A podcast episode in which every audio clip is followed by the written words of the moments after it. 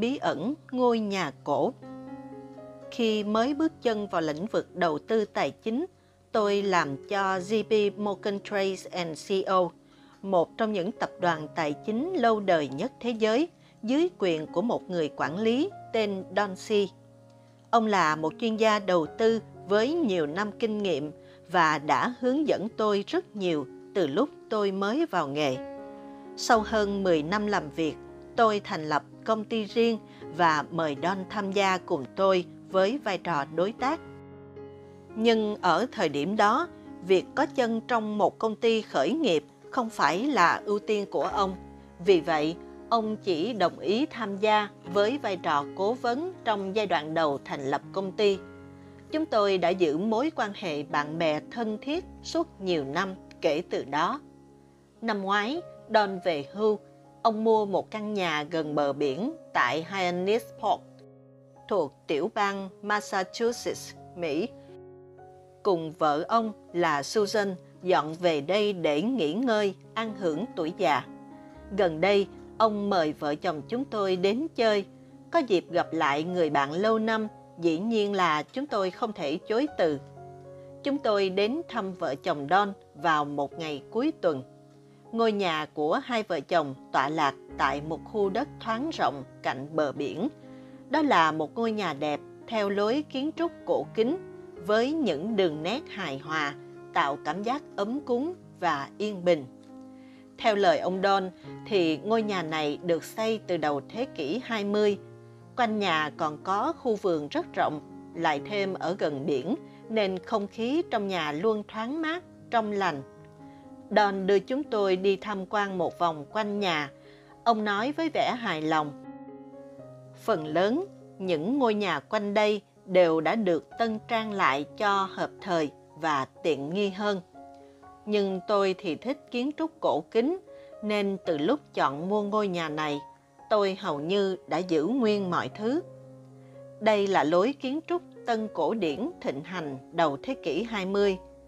Nhìn những đường nét tỉ mỉ của ngôi nhà, có thể hình dung sự khéo léo và tận tâm của những người thợ lành nghề. Hiện nay không còn nhiều ngôi nhà như thế này nữa. Don chỉ vào chiếc lò sưởi đang có những thanh củi rực cháy, phát ra tiếng kêu lép bép. Đa số gia đình ngày nay đều dùng lò sưởi điện rồi, nhưng tôi vẫn thích cảm giác ấm cúng của lò sưởi dùng củi như thế này. Nó gợi lại cho tôi về sự giản dị, êm đềm của đời sống xưa cũ. Don tiếp tục dẫn chúng tôi lên lầu, chỉ vào cầu thang gỗ dưới chân. Ông hào hứng. Căn nhà này xây cả 100 năm rồi mà còn vững chắc lắm. Ông thấy không, cầu thang này bằng gỗ nhưng không hề phát ra tiếng cọt kẹt khi bước đi. Nhiều công trình bây giờ sử dụng các vật liệu nhân tạo không làm được như thế đâu. Bước lên hết cầu thang là căn phòng có cửa sổ lớn nhìn ra vườn. Trong phòng cũng có một lò sưởi nhỏ và ở góc phòng có kê một chiếc bàn gỗ rất lớn. Don nói không giấu giếm vẻ hãnh diện. Ông xem này, chiếc bàn tuyệt đẹp này được làm từ thân cây cổ thụ, có lẽ cũng phải đến trăm năm tuổi. Nhìn những đường nét vân gỗ này xem, như một bức tranh vậy. Tôi được biết người làm ra nó là một thợ mộc nổi tiếng. Ông hãy nhìn kỹ từng chi tiết này. Tất cả bộ phận được ráp vào nhau khéo léo bởi những mộng gỗ chắc chắn, chứ không đóng đinh như bàn ghế ngày nay. Tôi chắc là hiện nay không còn mấy người sản xuất theo kiểu thủ công tinh xảo như thế này nữa. Tôi gật đầu, tán thưởng thiết kế độc đáo của chiếc bàn. Don nói tiếp, tôi nghĩ nó được làm cùng lúc với căn nhà, vì nó lớn thế này, người ta không thể khuân nó qua khung cửa hẹp kia được. Dù đã về hưu và không mấy khi dùng đến bàn làm việc nữa, nhưng tôi đặc biệt rất thích chiếc bàn này. Sau khi tham quan khắp căn nhà, thưởng lãm và trầm trồ những món đồ trang trí trang nhã mà vợ chồng Don đã chọn bày trí cho phù hợp với phong cách cổ kính nơi đây. Ange cùng Susan vào bếp chuẩn bị bữa ăn tối. Tôi xin phép ra vườn dạo một chút. khu vườn rộng và rất mát mẻ với cây cối xanh tươi được chăm sóc cẩn thận. Tôi dạo bước dưới bóng mát của những hàng cây. Một làn gió lạnh lùa qua khiến tôi rùng mình, đưa tay kéo áo khoác trùm kín cổ. Sự tĩnh lặng dưới hàng cây vừa tạo cảm giác thanh bình, vừa có chút gì rợn rợn. Tôi nhắm mắt, hít một hơi thật sâu, thứ mùi nồng nồng của rêu trên những thân cây cổ thụ lẫn với mùi biển mát lành. Khi mở mắt ra, tôi nhìn thấy dưới một gốc cây to cạnh hàng hiên có một ông lão đang ngồi trên băng ghế đọc sách. Ông lão cũng nhìn thấy tôi. Ông quan sát tôi một lúc rồi khẽ gật đầu chào. Tôi gật đầu đáp lại. Ông lão có vẻ ngạc nhiên. Tôi thầm nghĩ, có lẽ đây là người nhà của Don. Tôi định bước về phía ông chào hỏi, thì chợt nghe tiếng Don sau lưng. Ông ra vườn tìm tôi, tay cầm hai ly rượu. Tôi nói cảm ơn, nhận ly rượu từ tay Don và quay người lại phía băng ghế, nhưng đã không còn thấy ông lão lúc nãy ở đó. Tôi nhìn quanh, cũng không thấy người đâu, bèn quay lại hỏi Don. Hình như còn có người thân của ông ở đây phải không? Lúc nãy tôi gặp một người đàn ông ở đây, chưa kịp chào hỏi thì đã không thấy ông ấy đâu nữa. Don giật mình, tỏ vẻ kinh ngạc. Ông thật sự nhìn thấy ông ấy ư? Vậy là cảm giác trước đây của tôi đúng rồi. Tôi trả lời, cũng không giấu vẻ ngạc nhiên. Tôi thấy chứ sao không? Ông ấy ngồi ngay kia mà. Ông ấy còn gật đầu chào tôi. Có phải người thân của ông không? Tôi chưa kịp chào hỏi gì cả. Don xua xua tay, giọng hơi căng thẳng. Không đâu, nhà này chỉ có hai vợ chồng chúng tôi thôi. Nhưng tôi đã luôn có cảm giác rõ rệt ở đây còn có một ai đó khác. Nhưng dẫu sao thì xin ông đừng nói gì về việc này với nhà tôi nhé. Tôi không muốn bà ấy lo lắng. Vẻ ngập ngừng của Don càng khiến tôi thấy khó hiểu. Tuy vậy, tôi cũng gật đầu. Được rồi, nếu đó là việc riêng của gia đình ông thì tất nhiên tôi sẽ không nhắc đến nữa. Don im lặng, do dự một lúc rồi tiến lại gần tôi nói nhỏ. Có thể ông cảm thấy chuyện này hơi hoang đường, nhưng người mà ông vừa gặp có lẽ không phải là người, mà là một hồn ma. Vợ chồng tôi dọn về đây không bao lâu thì tôi bắt đầu cảm giác được sự hiện diện của một ai đó trong nhà. Có lần tôi giật mình thức dậy vì nghe thấy tiếng người bước chân ngoài hành lang. Lúc đó, tôi cố gắng đè nén nỗi sợ hãi. Nhẹ nhàng mở ngăn kéo lấy khẩu súng, cầm chặt và im lặng chờ đợi. Tôi không dám làm điều gì sơ suất. Tuy nhiên, tiếng bước chân đã hoàn toàn biến mất. Cũng may lúc đó, vợ tôi vẫn say ngủ. Tôi khẽ mở cửa đi ra. Mặc dù giữa mùa hè, nhưng tôi chợt cảm thấy một cơn ớn lạnh rùng mình. Tôi mở công tắc đèn, quan sát mọi nơi. Ngôi nhà không có dấu hiệu của sự xâm nhập bất hợp pháp. Tôi tự an ủi thần hồn, nát thần tính, nhưng vẫn cảm thấy bất an.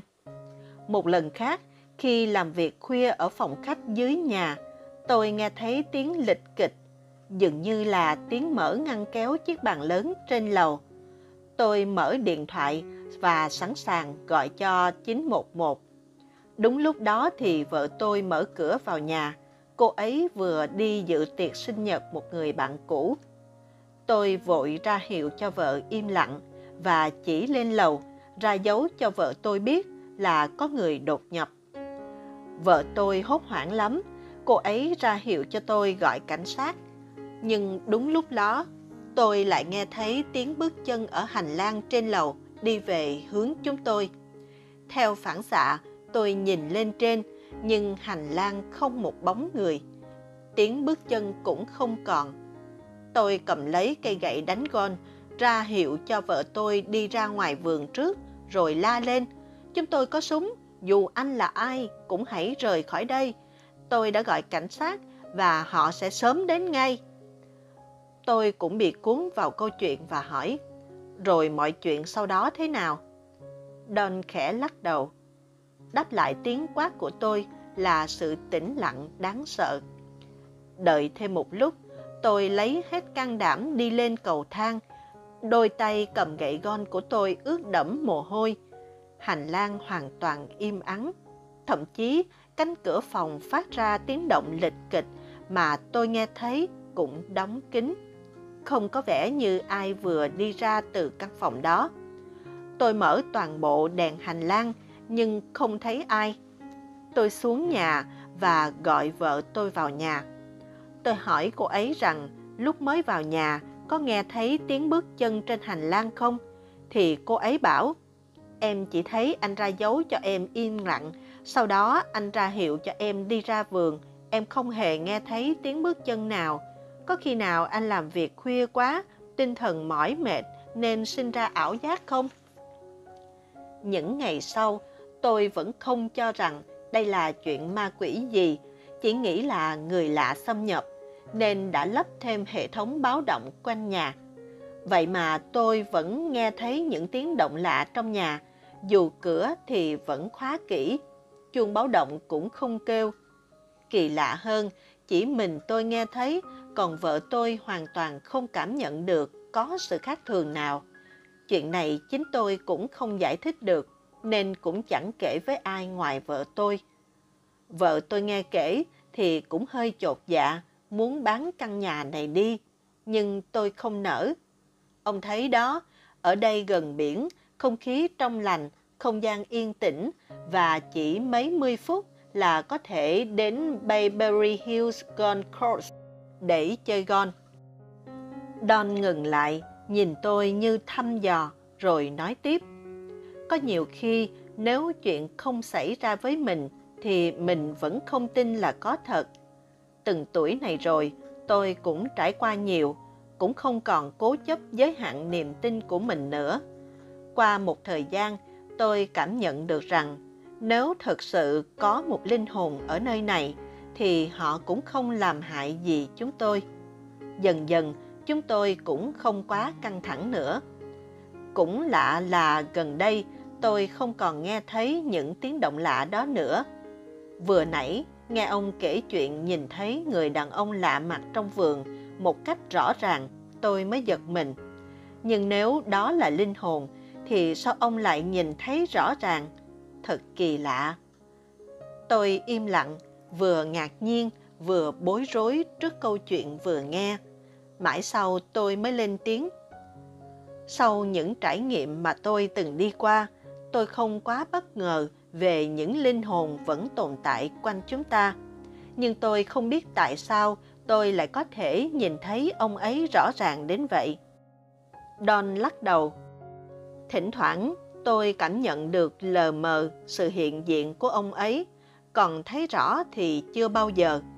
Còn nếu người đàn ông mà ông vừa thấy là người thì hệ thống chuông báo động tinh vi mà tôi lắp đặt đã phải kêu rồi. Tôi vừa định nói thêm thì nghe tiếng gọi từ trong nhà. Susan và Andre đã chuẩn bị xong bữa ăn tối. Chúng tôi vừa ăn vừa trò chuyện thân mật trong tiếng nhạc của Frank Sinatra, một tuyển tập kinh điển mà chúng tôi đều cùng yêu thích từ thời còn thanh niên. Sau bữa ăn, Susan đề nghị chúng tôi cùng đi dạo bờ biển vì hoàng hôn ở đây rất đẹp. Trong khi Andre và Susan vào phòng lấy thêm áo khoác vì không khí đã bắt đầu chuyển lạnh, thì tôi bước ra khu vườn. Trong bóng chiều nhập nhoạn, tôi lại nhìn thấy ông lão kia, mà giờ đây tôi đã biết có thể ông không phải là con người bằng xương bằng thịt giống như mình. Ông lão ngồi trên ghế, tay cầm một quyển sách, nhìn tôi với vẻ quan sát. Tôi do dự một chút, nhưng rồi thấy ông không hề có vẻ gì ác ý. Tôi bèn lên tiếng. Xin chào ông, tôi là Thomas. Ông lão hơi giật mình. Ông tiếp tục quan sát tôi một lúc, rồi ngập ngừng. Chào ông, tôi đã lâu rồi chưa nói chuyện với ai. Ông là người đầu tiên mà tôi có thể nói chuyện kể từ khi tôi nghe ra trong giọng nói của ông một sự thiết tha, bỗng có chút mũi lòng. Ông nhìn tôi với vẻ khẩn khoản như có điều gì muốn chia sẻ. Tôi lên tiếng hỏi, có phải ông có việc gì cần không? Xin hỏi tôi có thể giúp được gì cho ông? Ông lão đứng dậy, tiến một chút về phía tôi, sau vài giây lưỡng lự, ông nói, thật cảm ơn ông, đúng là tôi có chút chuyện cần được giúp đỡ. Chúng ta có thể nói chuyện thêm một chút được không? Tôi gật đầu, được chứ, nhưng bây giờ chúng tôi chuẩn bị ra ngoài. Khi trở về, tôi sẽ gặp ông ở đây được không? Ông lão gật đầu, tỏ vẻ cảm kích. Cảm ơn ông rất nhiều, tôi sẽ đợi.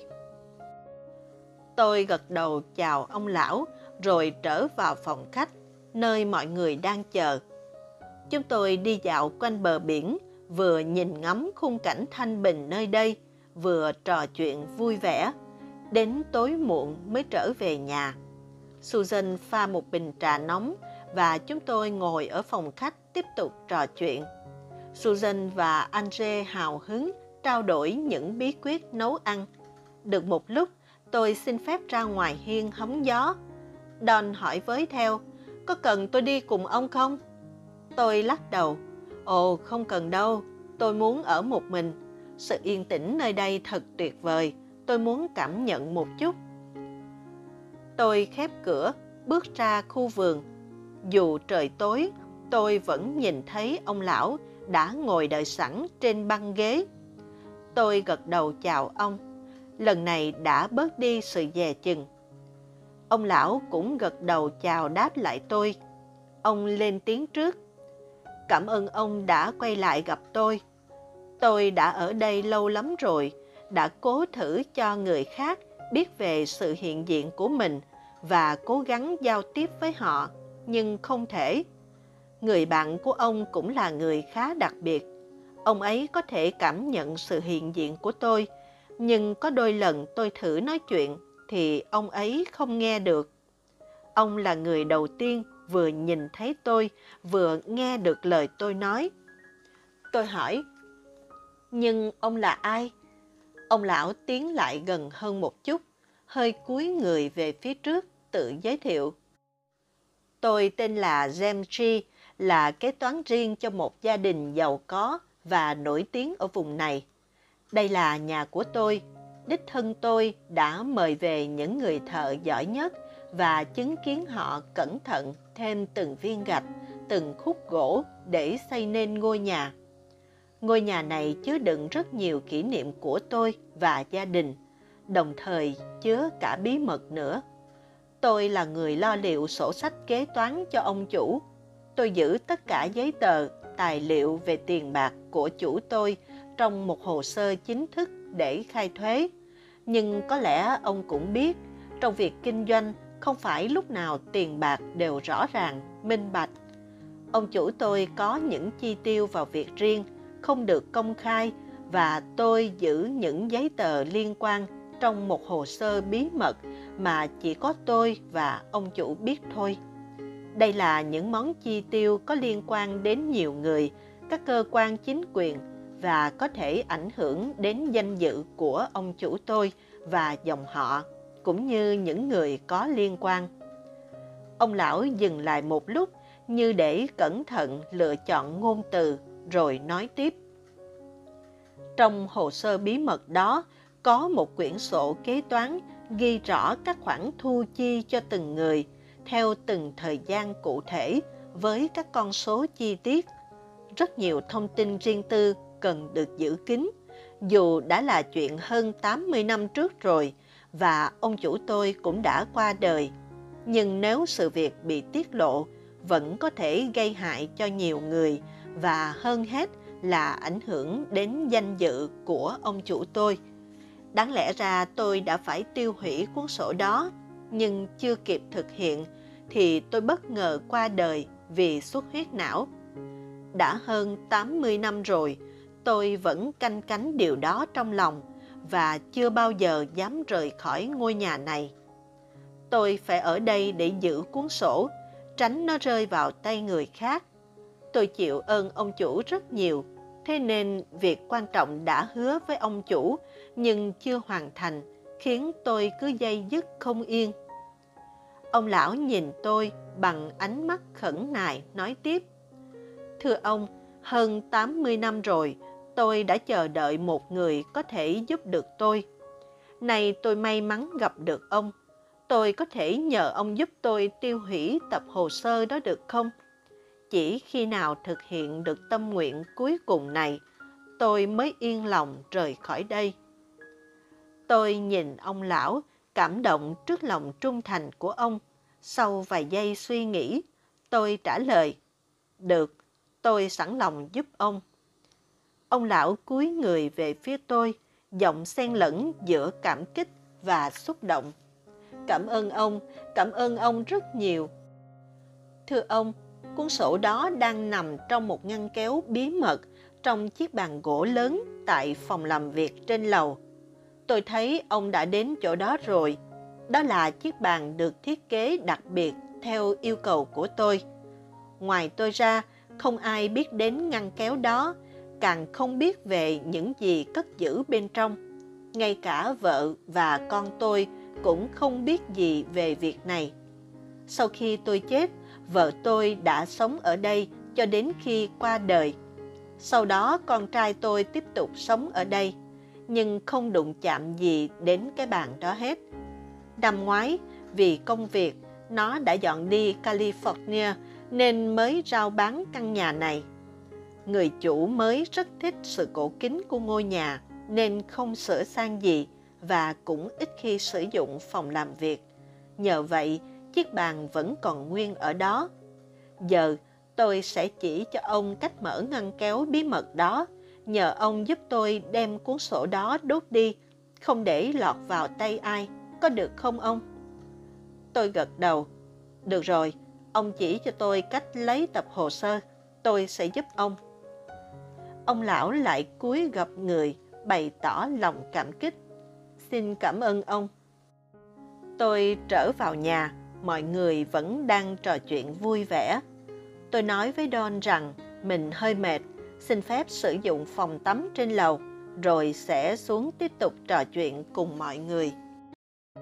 Khi tôi lên lầu, bước vào phòng làm việc và chốt cửa lại, đã thấy ông lão chờ sẵn trong phòng. Ông chỉ cho tôi cách mở ngăn kéo bí mật. Ngăn kéo đó được thiết kế nằm phía dưới một ngăn kéo khác, rất khó nhìn thấy và phải mở bằng chốt đặc biệt. Cố gắng không gây ra tiếng động nào khi mở ngăn kéo bí mật ra. Tôi tìm thấy trong đó một quyển sổ đã bạc màu cùng một số giấy tờ khác đã ố vàng. Tôi cầm cuốn sổ và tập hồ sơ đến lò sưởi và châm lửa đốt. Khi mảnh giấy cuối cùng đã cháy hết, tôi cẩn thận cào lớp tro để không lưu lại dấu vết. Xong việc, tôi quay người lại thì đã không thấy ông lão đâu nữa.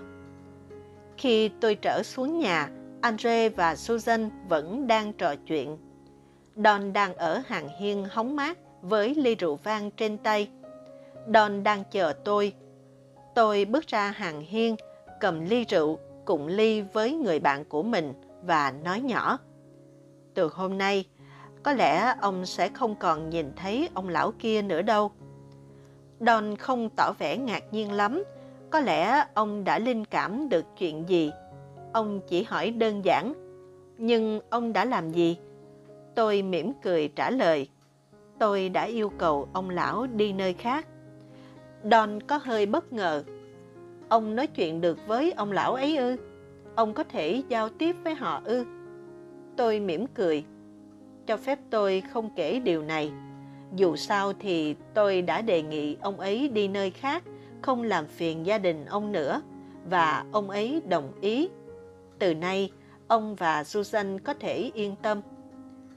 Don nhìn tôi, mỉm cười ý nhị. Tôi biết chuyện không đơn giản như thế đâu. Chúng tôi có phòng tắm dưới nhà, nhưng ông cố ý dùng phòng tắm trên lầu. Nhưng không sao, theo lời ông nói thì mọi chuyện tốt đẹp cả rồi. Tôi phải cảm ơn ông. Tôi mỉm cười đáp lại, phải, mọi việc đều tốt đẹp cả. Giờ ông bà có thể yên lòng ở ngôi nhà này, không cần lo lắng gì nữa. Chúng tôi cùng ly, trò chuyện sang chủ đề khác. Làn gió biển thổi vào, mang theo cảm giác nhẹ nhàng, thanh mát.